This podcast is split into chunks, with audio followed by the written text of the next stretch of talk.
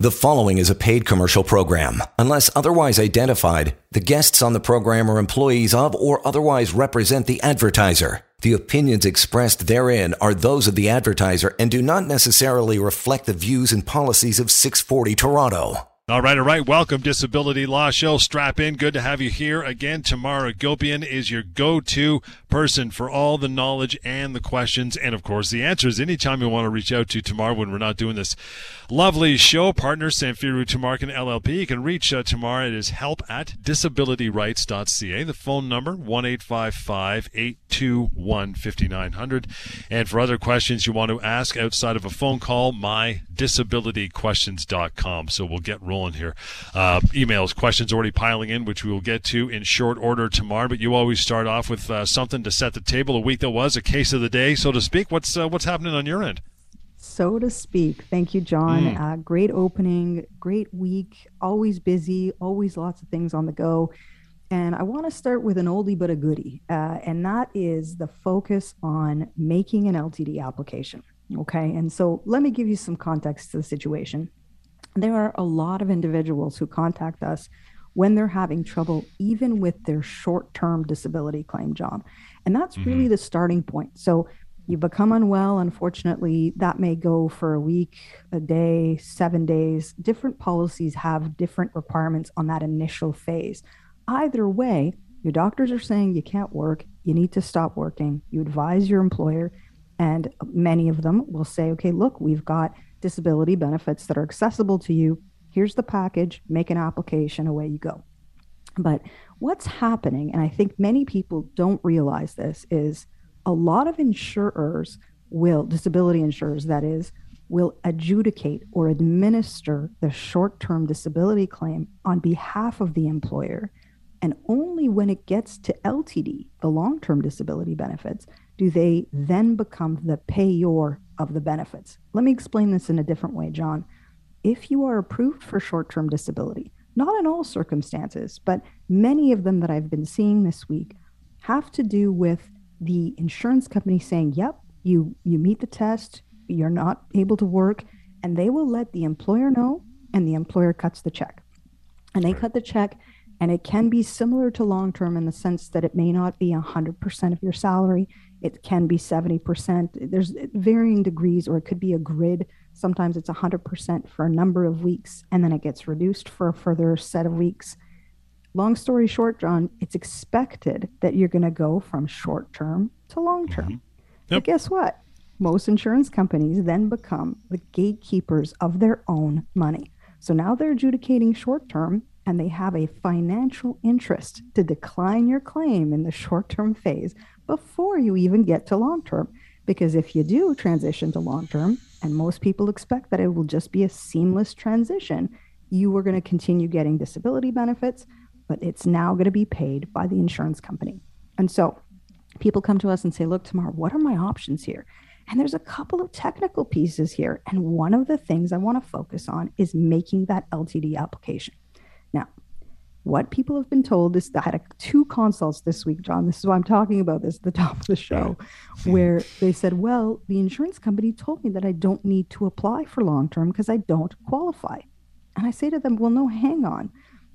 It could be that they're denying on the basis of a medical reason, but they can't deny on the basis of a technical reason, which is, well, you didn't get the maximum short term period, and that's why you're not entitled to long term. Right. So there were two consults this week who were like, well, I didn't apply for long term because I was told by the insurance company that I wasn't covered or I wasn't entitled to it. That is absolutely a myth. Think about that. If you don't make the application, or at least tell the insurance company, I'm intending to pursue long term, by the way, insurance company, because I'm still sick, I still can't work, my doctors are supporting I cannot work, well, then you don't have their feet to the fire to actually give you a response in writing telling you whether or not you actually qualify for the LTD benefit. And there's been a lot of cases around this actually. A lot of there's one insurer in particular who loves to make this argument, even in the context of a legal claim, to say, well, your claimant never applied for long term disability, so you can't sue us for LTD because they never made that application. So the takeaway here is please do make that application. What it does is does two things. It serves two primary roles or goals. Number one, it secures your legal right to the disability benefit. It takes away the argument the insurance company can make that says you didn't apply, so you're not entitled, and you know these kinds of technical things that they love to throw at claimants who generally don't know the difference, frankly.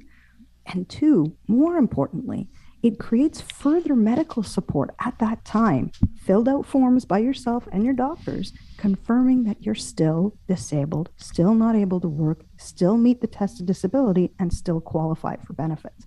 And so when people come to me with these problems and they say, okay, look, I didn't get the full short term disability period. Now my employer is saying I've got to go back to work. I don't know what to do here. Yes, it can be very stressful, but I'm trying to give people that context that you should be following medical advice. Your doctors are saying you cannot work. Do not hesitate to continue to pursue that disability benefit, even if the insurer is saying to you, you don't qualify. Because the words are really, really important here, John. And sometimes people don't understand exactly what the insurance company is saying. And the bottom line is if you walk away from it, guess what? The insurance company doesn't have to pay you a dime, right? And that's really what they're trying to achieve here. They adjudicate the short term, they may give you some trouble near the end of that short term period because they don't really want you to transition to long term. And if you never make that transition and end up feeling forced to get back to work, then they don't have to pay the benefit of their own pocket at all. And they still get compensation from your employer for adjudicating your short term claim, and they've made their money there and they d- haven't had to dispense a single dollar for the long term disability benefit. Wow. So I thought it was an important one to start off the show just talking about these technical issues around making that LTD application. And where do you go when the uh, insurance company eventually, which they will say, well, we're sending you to our people. You're going to have an assessment with our people. So that's going to be the gospel when this is all over that we, they will generally follow. Hopefully it, it's in their favor, right? That's kind of why they're paying for it. Absolutely. So, look, I mean, we're seeing a little bit more of that step being taken, John, that they will send you for an assessment or, you know, suggest that you go to one of their treatment providers and, you know, that's the route you should take. And most people are like, okay, this must mean then my benefits are going to continue, so I should cooperate. And generally, yes, as a claimant for disability, you do have a duty to cooperate. But I just don't want individuals to do things somewhat blindly. And I feel like there's a little bit of, well, the insurance company is saying, so I must. And that's not always the case. Certainly, the policies say that if the insurer believes that you can benefit from rehabilitation or some kind of specific treatment, and they suggest to you that you should get that treatment, yes, you need to cooperate to continue getting that treatment. But ideally, you would be getting treatments and assessments from your own treatment provider, someone your own doctor or health practitioner has suggested. Your own doctor, him or herself, is absolutely more favorable because guess who's paying their bill? OHIP. It's not it's not the insurance company who's paying for the physiotherapist or the occupational therapist or psychologist or whoever it is that they've set you up with. And that mm-hmm. creates an inherent bias, right? I mean, you know, yes, they have their oaths to, you know, provide people with care and, you know, do things in, in, a very appropriate manner in accordance with their professions and their duties. But at the end of the day, if the bill is being paid by the insurance company and there's even any sort of gray, which way do you think they're going to favor, right? Is it going to be in favor of the claimant or is it going to be in favor of the insurance company? And this yeah. is why I'm always hesitant to have people say, oh, well, the insurance company said, so I must this is why we do these consultations and these shows, John. We're trying mm-hmm. to get so much information out there for people to know that, look, you've got rights and you do have opportunities to dialogue with your adjuster and your insurance company to say, look, work with me. I feel much more comfortable with this psychologist or counselor that I've been seeing for the last three months. I absolutely understand that perhaps I need specific treatment that you guys think I need to get. But can we work with my treatment provider to do that? My doctor's recommending it. So let's continue with that treatment as opposed to uprooting all the progress you've made with one therapist and starting fresh with someone entirely new. So you can see the logic there. There's a lot of, um, you know, reason why that would be more beneficial for the claimant uh, as opposed to look we're going to uproot this we're going to have you assessed by one of our own people and we're going to make our determinations around you know whether you can or cannot work based on what this one treatment provider is saying. Not great Well, it's always like, you know, the boss man, Sivan Tumarkin always says David Goliath's hmm. story, but you know who won that battle, right? And that's that's the way it is. That's why I want to reach out to you and and the rest of the team Tamar. That, by the way, is 1 821 5900. I want to get into a, our first email. We probably won't have time to answer the entire thing with the remaining time before we take a, a first break here, but I want to get into it. This one came from Bob. Uh, again, help at disabilityrights.ca says, Hey, Tamar I was being harassed and bullied at work. Eventually it broke me down and I developed severe depression and anxiety, which is ongoing and requires active treatment. My doctor has supported me the whole time. It took nearly a year, but after an investigation, I finally got accepted for workers' compensation benefits. Right after I got the WCB acceptance, my LTD benefits were declined. I felt like the insurer was just waiting for WCB to decide before saying no. They gave the excuse that because my claim was for workplace issues and did not prevent me from working at my own occupation, I wasn't covered. They also said something about uh, own job versus own occupation and that I only had 24 months of LTD benefits. Should I be pursuing a legal claim for LTD benefits? Wow. Great questions, Bob. Great totally. questions. So, look, let's first unpack this this one comment that he's been told that he's only got 24 months of LTD benefits. Can we just debunk that right from the start? this is really frustrating to me, John, because yeah. again, as I said at the top of the show, people blindly assume that what the insurance company is saying to them is correct. And I think that the words are important here. They may be saying to Bob, you've got 24 months of benefits for your own occupation, for being disabled from your own occupation. But most, the majority of disability policies actually cover you up until you turn 65 years old. So, yes, the first two years are usually an analysis around whether or not Bob can actually go back to the job he was doing at the time that he became unwell and not able to continue working. But after those payments have made, it then transitions to a different test, a tougher one, arguably, but certainly one that allows you further access to benefits if you're disabled, remain unable to work from any occupation. So, look, let's pick this up with Bob's uh, balance of Bob's email after our break. But I thought I wanted to just debunk that right from the start, John. You got it. Great opening uh, opening salvo there. We'll continue tomorrow answering your questions anytime. Help at disabilityrights.ca. Reaching out after the show. Simple. Do not hesitate.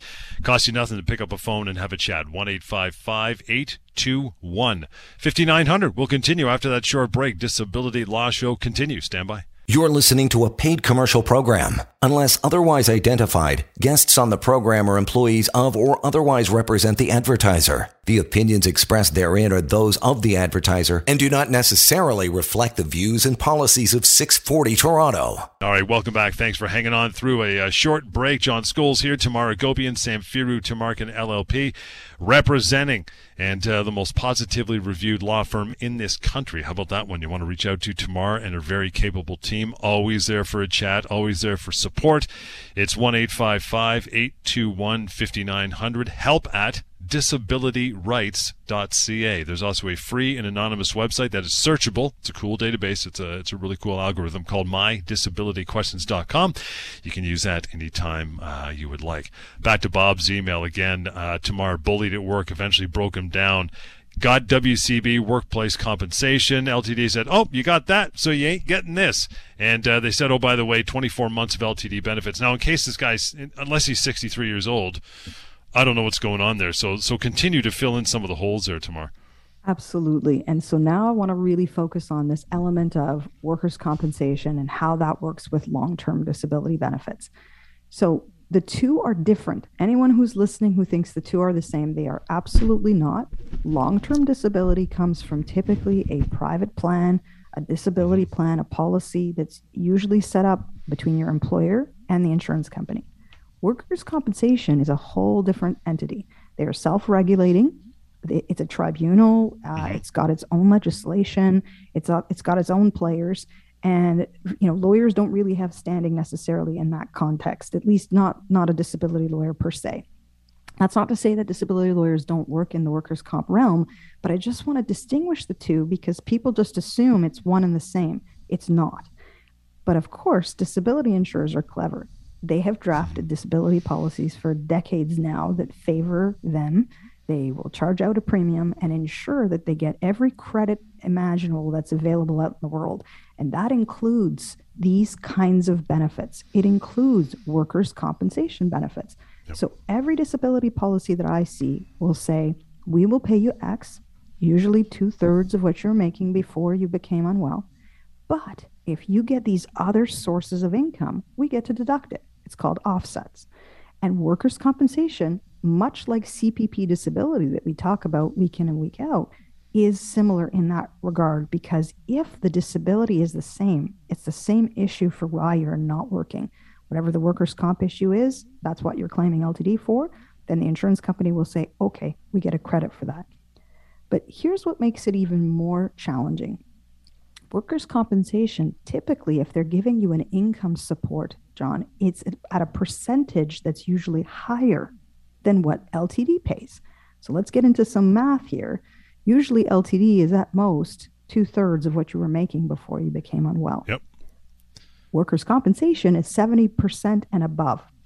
So if you're getting 70% and above, and the insurance disability insurance company takes credit for it, it wipes out the need for LTD to be pay- being paid. That's basically what it is. So if you're getting workers' compensation and income support, not rehab, not the other things that workers' comp does, but actually an income support, usually then it means that LTD is not payable. However, it doesn't mean that you shouldn't get some kind of determination from the LTD insurer that you're still meeting the test of total disability. And that is the issue that I see here with Bob. Because what if his workers' comp benefits end? He can still be entitled to long term. They are different tests, they're totally different entities, and they are both payors. So I don't like the fact that the insurance company waited for workers' comp to say, yep, you're approved, probably started paying a hefty uh, income support. And insurance company did the math and thought, you know what, we're just going to deny this because we don't have to pay anything anyway, even if we had approved Bob under our disability plan. And that does not sit well with me because, as I said, if workers' comp stops paying, then what happens to LTD? You're still, Bob is still entitled. And then what happens to LTD if Bob is going to be, you know, totally disabled for the balance of his working life until retirement? So I do think that this could be a valuable basis upon which Bob wants to pursue benefits, but he needs to be mindful of the fact that it may not get him more compensation in his pocket in the short term, mm-hmm. so long as workers' compensation is still paying. But it's a critical right to long term disability if workers' comp stops paying and he's still entitled to LTD. So I think that the insurance company is certainly being quite clever in what they've done here. And I think what's more frustrating is the fact that his Bob's doctors are clearly supportive of the mental health issues clearly supportive of the fact that it prevents him from working. Now you've got a, a, totally different entity confirming that. So workers' comp has also agreed that as a result of his workplace, he is unwell and not able to work. And yet, in the context of that, he's not able to do his disability uh, or his, his he's not able to qualify for LTD. That doesn't make sense to me. But Bob gives us one other critical piece of information in his email.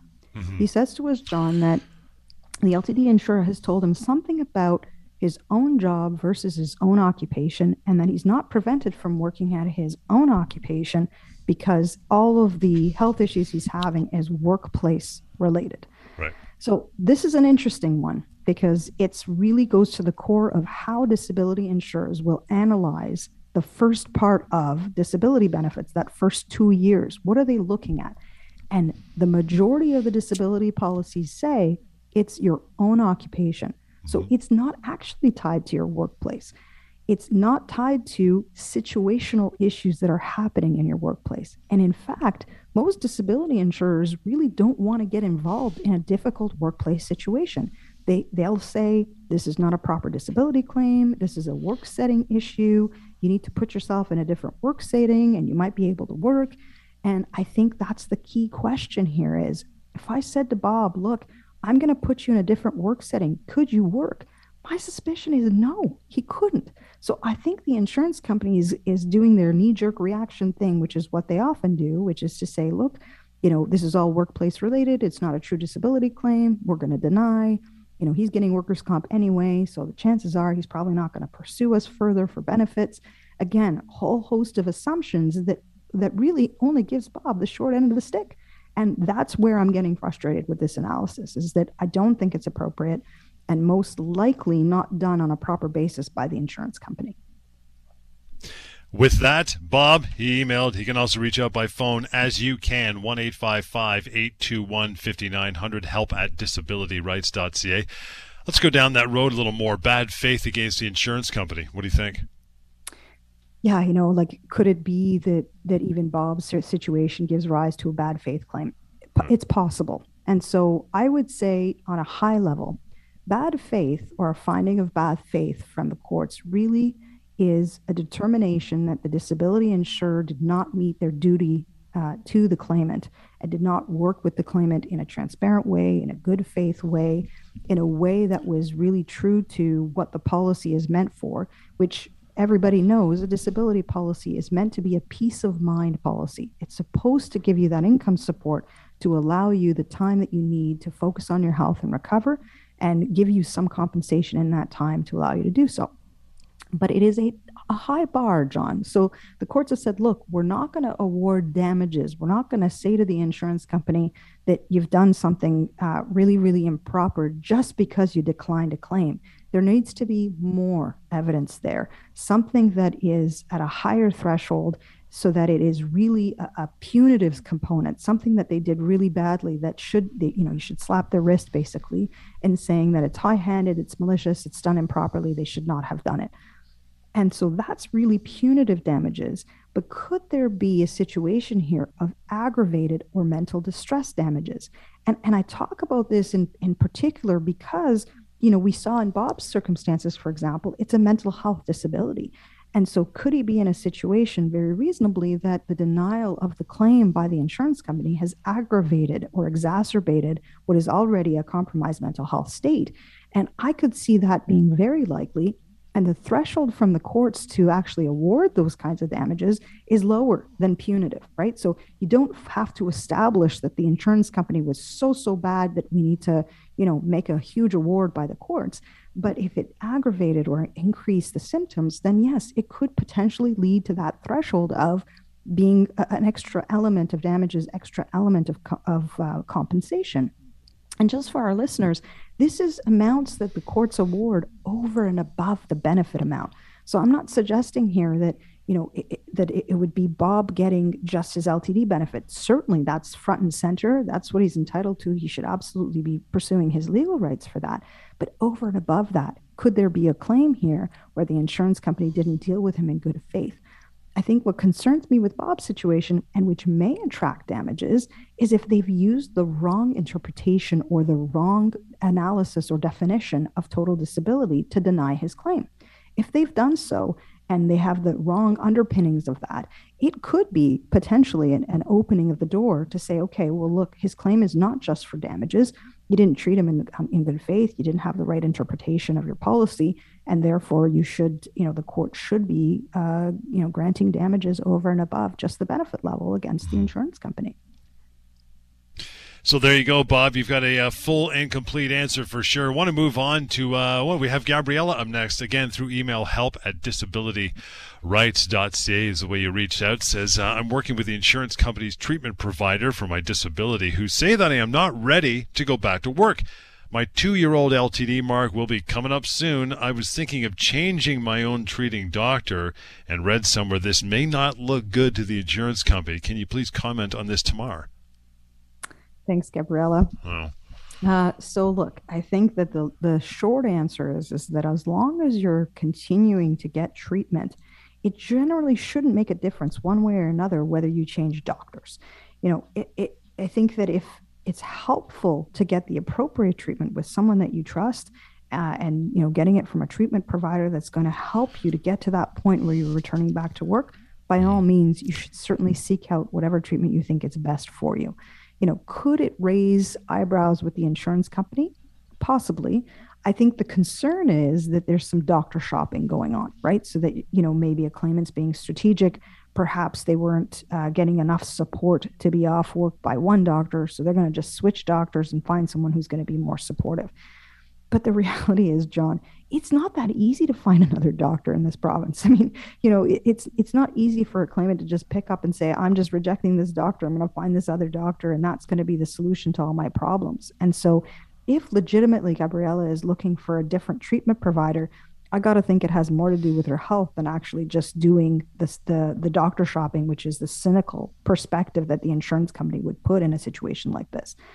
I think that what I also like about what she's described is that she is getting active treatment from the insurance company's rehabilitation providers. And they're also saying that she's not ready to get back to work. Let's hope that they're actually providing that advice to the insurance company. Because I can tell you that sometimes I've seen that they'll t- say one thing to the claimant and they'll say something totally different to the insurance company. Because as I said at the top of the show, John, they're paid for by the insurance company mostly, right? So most rehab providers that the insurance company sets you up with mm-hmm. are being paid, their bills are being paid by the insurance company.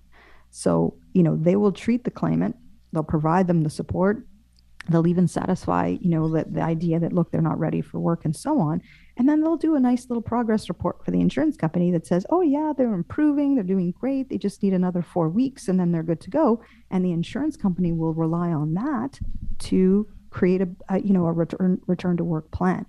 What i worry about in gabriella's situation is you know if that were to happen if the recommendation is made to the insurance company that she's ready for a return to work plan you want to have a doctor in your corner that can actually advocate for you and say, hang on, wait a minute, no, no, no, we don't agree, or we do agree, but it should be more gradual, or it should be revisited in two months, or whatever the case might be. Mm-hmm. So if she's in the process of changing doctors, my concern would be look, you want to make sure that you've put something in place, that you've got someone that you can rely on in your own corner to rebut any you know improper assumptions that are being made about her capacity to work right. and get back. You got it. Let's take a, a, short break, my friend, and we'll get back to more and more of your emails. Valerie, stand by. You are coming up in just a few minutes, so stick around for that. For uh, for you to do the same, help at disabilityrights.ca. Simple, right? MyDisabilityQuestions.com. That's to ask some questions through your phone or your keyboard on your computer anytime anonymously, and the phone call always works if you just want to jettison right over to talking to somebody like Tamar or one of her team. 1 855 821 5900. Don't be shy. Use that number anytime you would like. And we'll continue with more of the Disability Law Show. It's on the way. You're listening to a paid commercial program. Unless otherwise identified, guests on the program are employees of or otherwise represent the advertiser. The opinions expressed therein are those of the advertiser and do not necessarily reflect the views and policies of 640 Toronto. And with that, welcome back to the Disability Law Show. Thank you so much hanging through the break and uh, reaching out to Tamara Gopian, partner, Samfiru Tumarkin LLP. It's simple. It's 1 821 5900, right? Help at disabilityrights.ca any other time as well.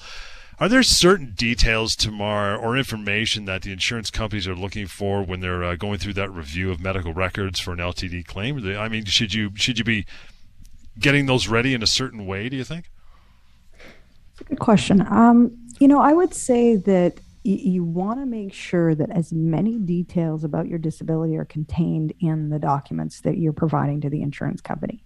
And this goes for the forms that you fill out or the clinical notes and records that your doctor might send over, or even if, you know, in some cases that what the adjusters will do, John, is they'll actually prepare like two or three canned questions They'll put it in a form and they'll ask these specific questions of one of your treatment providers and ask them to answer. I actually saw one last week where the doctor had just written about five words for each of the two questions he was asked. And so when I had the consultation with the with the particular person that I was speaking with, I said to him, "Look, those five words not enough, right? Like you really want to get your doctor to understand the importance of putting in all of those details because it's always a moving target with disability insurers, right? Mm-hmm. If you've got a diagnosis, but you don't have symptoms that they think are disabling, they'll say, well, just because you have a diagnosis doesn't mean you meet the test of disability. And then they'll also do the converse. They'll say, well, you've got a bunch of symptoms, but it's not clear what your diagnosis is. So you might not, you must not meet the test of total disability. You can avoid this kind of circular argument that, you know, insurance companies love to use by making sure that all of that information that you're providing to the insurance company is complete, that it's detailed, that it talks about. Look, let me give four or five points, okay, John? That the main things that we would be looking for for sure if a doctor is preparing some kind of report is is there a diagnosis, even if it's a working one? Is there a working one? You know, what are the symptoms, the restrictions and limitations? You know, how is function actually impacted, you know, with your patient day to day? How does that relate with their occupational duties? So, like, is it a physical mm-hmm. disability? Is it a mental health disability? Is it some combination of the two? You know, we want to hear all of those details. And then the other key thing, of course, is the doctor saying, Well, my opinion is that this person cannot work. It's amazing to me how many medical forms and reports that I read that don't actually come out and say that.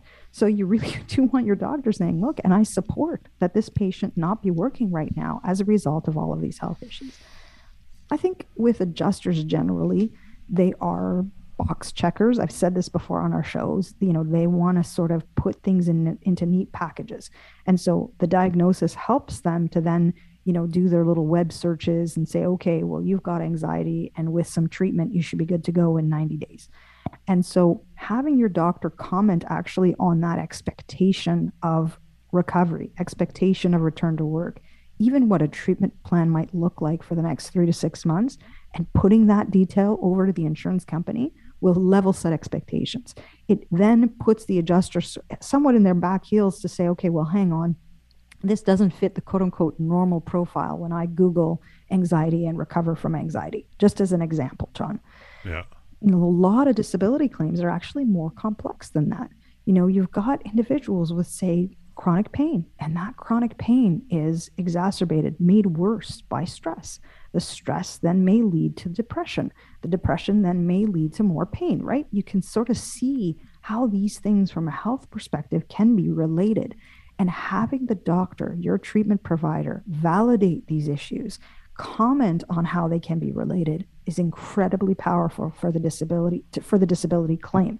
Now, whether that's within the adjuster's realm or whether it's in my realm, if I'm even advocating on behalf of a client, and I'm bringing forward that legal claim, it's the same type of information that I think is incredibly important. And so I tend to find that I give this advice a lot that there could be gaps in the medical information because I think the tendency, frankly, with the forms is just to sort of check off the boxes. Like I said, put in the five words and sort of get that over into the insurance company to sort of read into it what they will Well, guess what? If, if they read into it what they will, they're going to read the best possible outcome, which is, oh, yeah. oh, you're just not that badly off, right? So we're either not going to approve your claim or we're going to decline your claim and get you back to work. In our mind, this is just simply not enough to justify releasing another month of payment and another month of payment. So, takeaway here the key one is as much information you can get to the insurance company as possible. You got it. And uh, let's move on to uh, to Valerie. Has an email happening. Says tomorrow I have a grievance with my employer through the union for failing to provide me accommodation for my physical disability. It's still ongoing. I was off for almost two years due to my health and got LTD benefits in consultation with my doctor. The insurance company set up a graduated return to work plan with accommodations and stopped paying LTD benefits when I was supposed to get back to work. Uh, I'm not working and I'm not getting LTD benefits. Uh, is there something I can do or should be doing? I feel like I'm being discriminated against and don't want this to happen to the next disabled person. Wow. Yeah. Really, really good wow. question, Valerie. Thank you for reaching out. And so I think I'm going to start by talking about the union's involvement. I think that's where I want to focus my first initial comments uh, in Valerie's situation because it certainly sounds like the union is involved in some way she's pursuing a grievance through the union right. for a return to work and an accommodation and and actually that's the right approach valerie like i give you a lot of credit for actually engaging the union for the right reasons and that is the right reason when you're a unionized individual and you're working to get back to work that's really what you want to make sure you have in place and that you've got your union rep uh, at, there and at the ready to help be the go between between yourself and your employer to ensure that your return to work is appropriate and done safely. This doesn't mean, though, that you're not entitled to pursue LTD benefits at the same time. You absolutely are, particularly if your collective agreement doesn't really talk about your entitlements to LTD benefits, or it doesn't say anything about, look, if you've got a dispute with your LTD insurer and you know that dispute must be grieved uh, there are lots of unionized people that we can actually assist. And so I don't want anyone to be deterred from what I'm saying that, oh, I'm unionized, so it must mean that I can't hire Tamar or her team to pursue LTD benefits. No, I want to debunk that completely. You know, I will look at the collective bargaining agreement and I will do some further analysis on that to make sure that we can act and actually advocate on behalf of unionized people. But you know what, John? We're coming up to a break. I want to comment a little bit more on Valerie's specific situation with yep. the return to work. So why don't we pick it up after our next break? We'll do that. And in the meantime, here's the contact to reach out to Tamar and her team. Again, 1 821 5900. Help at disabilityrights.ca. And we'll continue. More Disability Law Show is coming up. You're listening to a paid commercial program. Unless otherwise identified, guests on the program are employees of or otherwise represent the advertiser. The opinions expressed therein are those of the advertiser and do not necessarily reflect the views and policies of 640 Toronto. All right, welcome back, Disability Law Show. A few minutes to go. Still got some time, some stuff to get through. And outside this hour of the show, anytime you want to reach out, your email might end up on a future show. Help at disabilityrights.ca and the phone number for Tamar and her crew, 1 855 821 5900. Simple. Let's get back to uh, to Valerie's email Tamar. Again, uh, union problems, two years off due to health and ongoing LTD benefits and and all that stuff. So continue where uh, where you left off, pal. Absolutely. So so let's talk about a return to work. How does that actually look like when you've been on disability for a couple years and actually trying to transition back into the mm-hmm. workplace? the insurance company, the disability insurer, will look at this and say, you know, our analysis now, uh, you know, Valerie, is that you can work at another occupation, any occupation, whatever you could do in the world that would give you some, you know, measure of the same level that we were paying you for an LTD benefit. So the disability insurer is no longer really interested, doesn't really care whether you go back to your actual previous job or not. They're just simply saying in order to qualify for further disability benefits, there needs to be evidence that you can't medical evidence that you can't do uh, you know a job earning basically two thirds and doing something that's within your education training and experience. And so it's cleverly done right john? Because they'll essentially wash their hands of it. So there's not a lot of support the disability insurers will offer if the plan is with you and your doctor to get back to your actual original work setting so Unfortunately, disability insurers have this tendency to sort of leave you to your own devices to figure that part out. And there's because someone like Valerie has been on claim for so many years, you, you, t- you tend to get used to the idea that the disability insurer is actually going to facilitate this for you. And many do not. So, as I said right when you read the email, you know, I give Valerie a lot of due that she's activated her union to help her with that transition. When you're unionized, that's the right approach to take but also don't leave the insurance company off the hook if there's still entitlement to disability benefits. And that's the part of her email that's not entirely clear to me. I'm assuming that she's gotten the green light by her own doctor to actually attempt to return to work. But if she hasn't and she's just feeling the pressure to get back to work because the insurance company's cut her off, well, I'm not sure that's the right scenario either. Because most disability policies not only you know do you continue to get your ltd benefit if you've got the support that you're still totally disabled by your own doctors but there's also a number of provisions that are kind of buried that we don't talk a lot about which are rehab provisions or partial work capacity provisions and so there could be a basis for the insurance company to continue paying even a top up payment if you're not getting back to work at a level that you should be at in line with the policy Again, lots of math can be somewhat technical, but you want to make sure you understand your rights there. And if there is a basis for the insurance company to continue paying a top up payment, then I don't want the insurance company to be let off the hook on that scenario, John. I can actually think of a couple of clients that I'm representing now who were paid the full own occupation period and were given clearance to return back to work, but only for certain hours in the day or the week with certain modifications put in place these the, the one client i'm thinking of in particular had a very great employer who was working with her who has put these modifications in place is very well aware that she's not going to exceed this partial work capacity. But in the context of that the insurance company said you know what? We're just tired of paying the benefits. We're not going to pay huh. anymore. Uh, and ended up after some years actually cutting off that top up payment. Not right not correct. And I think that has less to do with whether you're unionized or not, and more to do with what's put in place with your successful return to work. And is it actually successful? Because this is the other part of it for Valerie is that once she does make it back to work, if something is put in place, and if it is a partial work capacity, for example, or some kind of a graduated return, and if mm-hmm. it's not successful, then the policy allows her to actually make a recurrence claim back to the disability insurer and say, look, I tried, guys but you know, my health is preventing me from working again. My doctor has put me off work again. Here's my medical information. You guys need to start up my LTD benefits again. I tried and I, it was not successful. As long as that medical support is there, John, it then doesn't let the insurance company off the hook just because you're making a good effort to try and get back to work. Talk a little more. You mentioned the recurrence clause in there. Talk a little more, expand on that's why that's an advantage and how that works. Yeah. So, what I like about the recurrence clause is that most of them typically say if your health issues recur and it's a it's a health issue that's either directly or indirectly related to a claim that you had before that the insurance company has paid for already. So, you had a disability, you were approved, you were paid by the disability insurer, you know, good on you, you managed to get back to work, but your health prevented you once more from continuing to work Usually, if it's in within that six month window of a prior claim, you can activate this recurrence clause. And it's pretty broadly worded, John. So, you know, it doesn't necessarily have to be the exact same disability. It can be related to, or it could right. be, you know, some something to do with your health that's preventing you from working.